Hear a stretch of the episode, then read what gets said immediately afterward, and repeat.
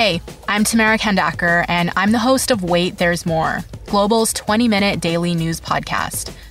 This week, we're dedicating all our episodes to the coronavirus pandemic.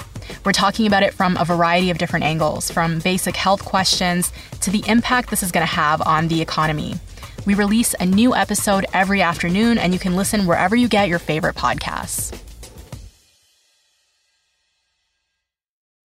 This is the Jon McComb Show on demand. Subscribe now on iTunes. Listen to the show live each weekday morning, 5:30 to 10 on 980 CKNW and through the Radio Player app.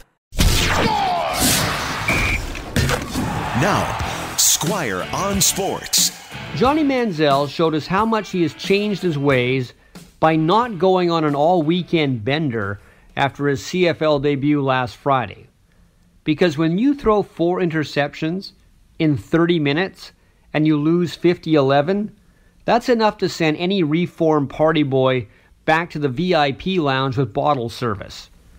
But Johnny Manziel knows the CFL is his last chance in pro football, and what NFL scouts are watching is not so much what he does in his first few CFL games, but how he is away from the stadium. The choices he makes between games might ultimately decide if he can ever go back to the NFL again.